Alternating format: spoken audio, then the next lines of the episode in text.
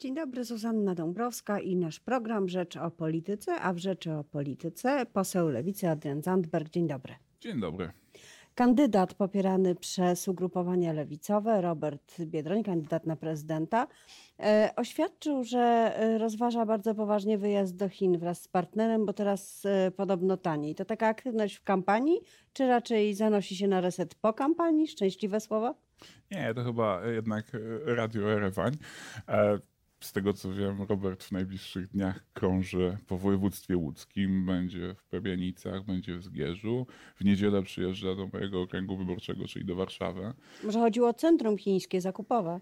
Myślę, że każdy z nas ma e, jakieś plany wakacyjne, które kiedyś w przyszłości chciałby zrealizować jakieś marzenia, no ale oczywiście to nie jest, e, nie jest coś, co dzieje się w czasie, kiedy ma się do wykonania pracy, a kampania to wbrew pozorom bardzo wiele pracy.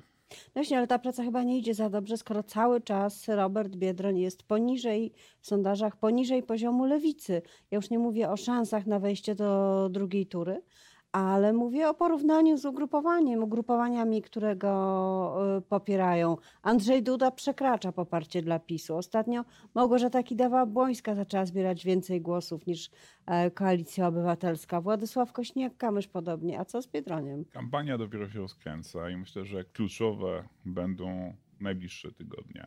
Między innymi dlatego Robert Biedroń odbywa bardzo dużo spotkań w mniejszych miejscowościach, bo tak jak my rozumiemy dynamikę polityczną tych wyborów, to kluczowa walka odbędzie się właśnie tam. E, nie tylko w wielkich miastach, nie tylko w Warszawie, we Wrocławiu, w, w Krakowie, ale właśnie, w, właśnie w Zduńskiej Woli, właśnie w Pabianicach, w mniejszych i średnich miejscowościach, które są dokładnie tymi miejscowościami, do których jest adresowana znaczna część programu lewicowej koalicji. I ale także Prawa i Sprawiedliwości. Tak, to prawda i my nie ukrywamy tutaj, że w tych miejscach, to nie Platforma Obywatelska, tylko Prawo i Sprawiedliwość jest naszym głównym konkurentem.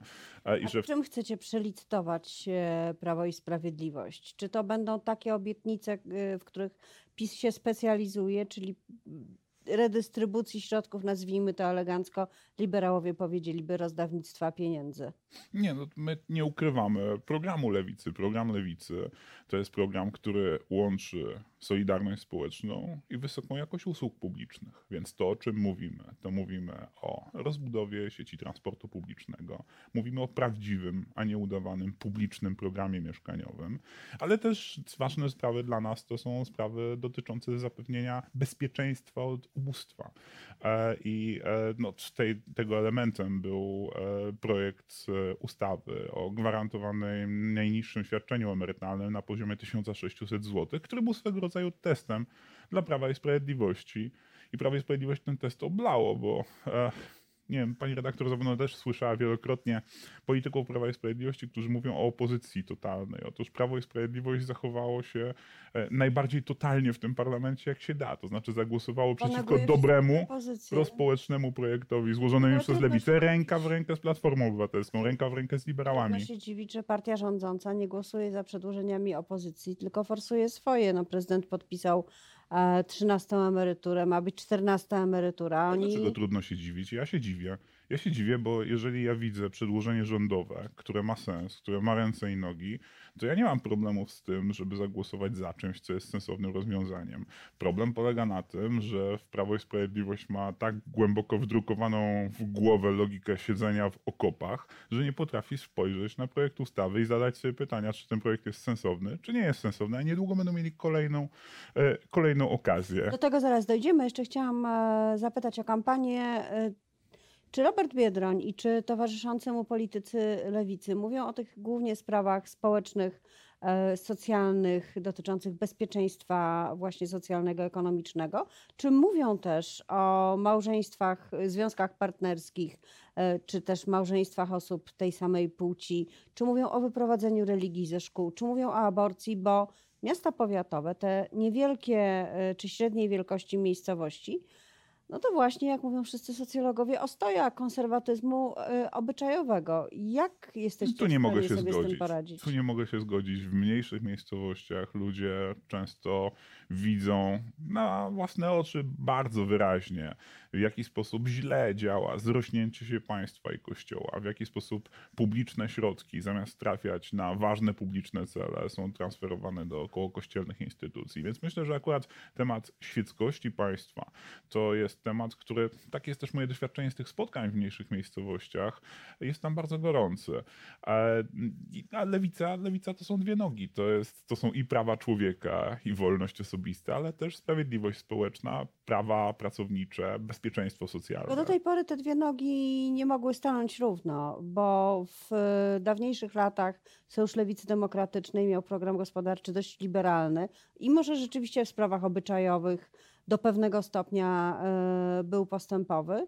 E, Razem zawsze było bardzo postępowe społecznie, ale te postulaty obyczajowe nie trafiały z kolei wśród wyborców na podatny grunt. Co z tym zrobić?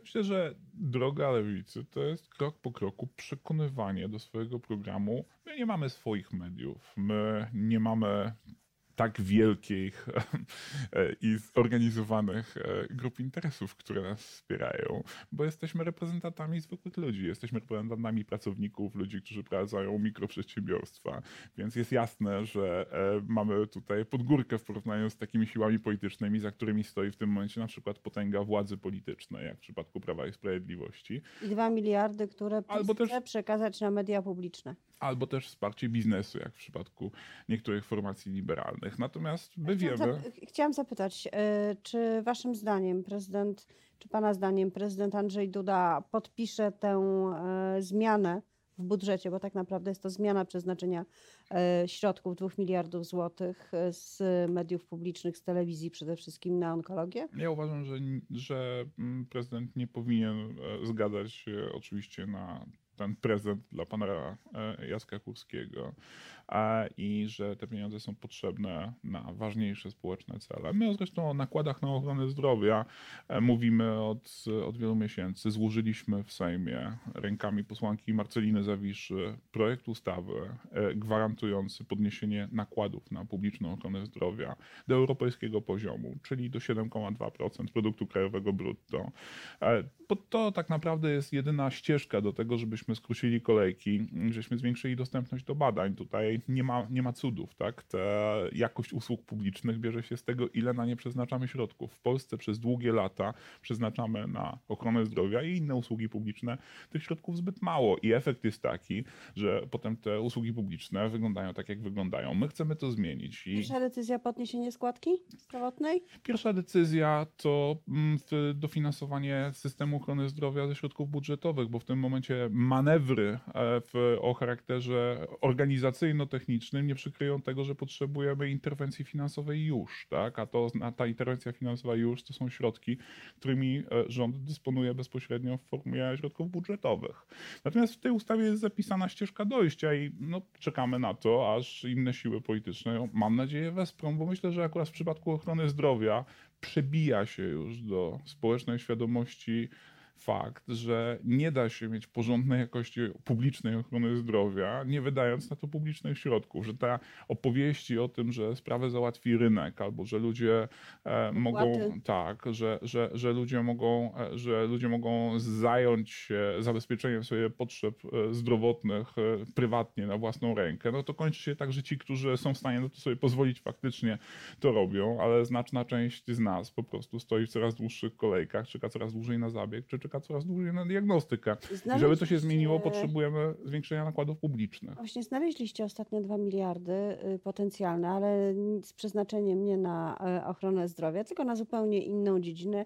A mówię o tym, co właśnie było Mhm. wczoraj zaprezentowane, czyli podatek od wielkich cyfrowych korporacji. Kogo ma dotyczyć ten podatek? Ile ma wynosić? My zaprezentowaliśmy wczoraj założenia tej ustawy. Ona trafi teraz do konsultacji społecznych, do partnerów społecznych, organizacji e, pozarządowych, do związków zawodowych, bo poważnie traktujemy dialog społeczny i nie tylko krytykujemy PiS, kiedy tego nie robi, ale też sami staramy się pokazać, że można inaczej. I teraz wracając do Ale kiedy PiS był w szczegółów. opozycji, to też bardzo poważnie traktował dialog. To taka. Okej, no to miejmy, na, miejmy, jest. miejmy nadzieję, że nam się e, to, co PiSowi nie przytrafi.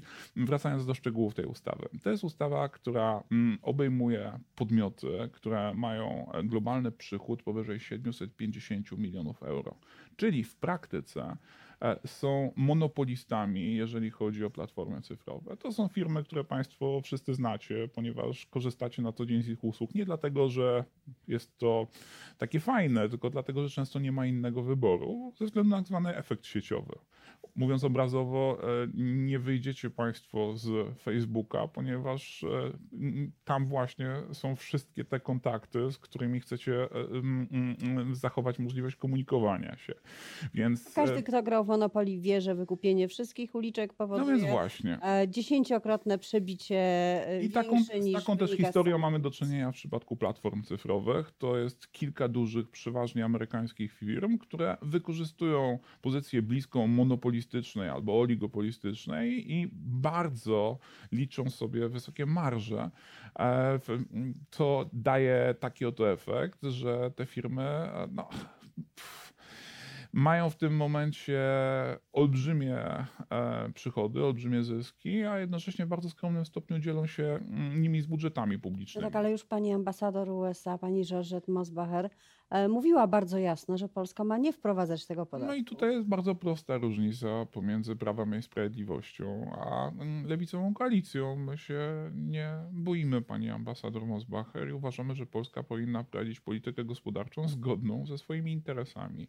E, W tym konkretnym przypadku powinniśmy, wzorem innych krajów, które pracują nad podobnymi, podobnymi rozwiązaniami, wprowadzić opodatkowanie przychodu tych wielkich korporacji, tych platform cyfrowych i takie też, e, e, takie też rozwiązanie zaproponowaliśmy. Nie boicie się, że was nagle od Facebooka odetną? Co to będzie? Jak teraz robić politykę bez takiego narzędzia? E, Myślę, że radzimy sobie, jesteśmy spokojni. Myślę też, że dobrze by było, że w polskiej polityce było trochę mniej lęku, a trochę więcej długofalowego myślenia. I co do tego długofalowego myślenia, to chciałem powiedzieć o drugiej, e, mm, e, drugiej stronie tej ustawy, którą zaproponowaliśmy. Otóż my chcemy, żeby te środki, które zostaną w ten sposób zebrane, my szacujemy, że to jest w tym momencie około 2 miliardów złotych rocznie, trafiły na specjalny fundusz badawczo-rozwojowy, żeby finansowano z nich po pierwsze badania w naukach ścisłych i w bada- naukach technicznych, badania naukowe, a po drugie, żebyśmy sfinansowali z nich rozbudowę ogólnopolskiej sieci edukacyjnej, czyli doprowadzenie światłowodów do wszystkich szkół, do wszystkich bibliotek, do wszystkich instytucji kultury. Te dwa miliardy rocznie wystarczą na taki szerokopasmowy, światłowodowy internet i łącza? Jeżeli e, pani redaktor spojrzałaby na to, jak skromne środki w tym momencie wydajemy, to zobaczyłaby pani, że to, co my proponujemy, to jest zwielokrotnienie budżetu, który Polska w tym momencie na to przeznacza. E, my potrzebujemy zainwestować środki w badania naukowe, e, zwłaszcza w naukach technicznych, jeżeli nie chcemy trwale być po prostu zapleczem tańszej siły roboczej. Innej drogi nie ma. E, I tak swoją drogą te wielkie korporacje, o których dzisiaj mówimy, korporacje z Doliny Krzemowej, ich historia przecież zaczyna się dosyć podobnie. Dolina Krzemowa powstała w dużym stopniu ze względu na decyzje amerykańskich polityków podatkowe. publiczne fundusze, które dały początek e, temu zjawisku gospodarczemu.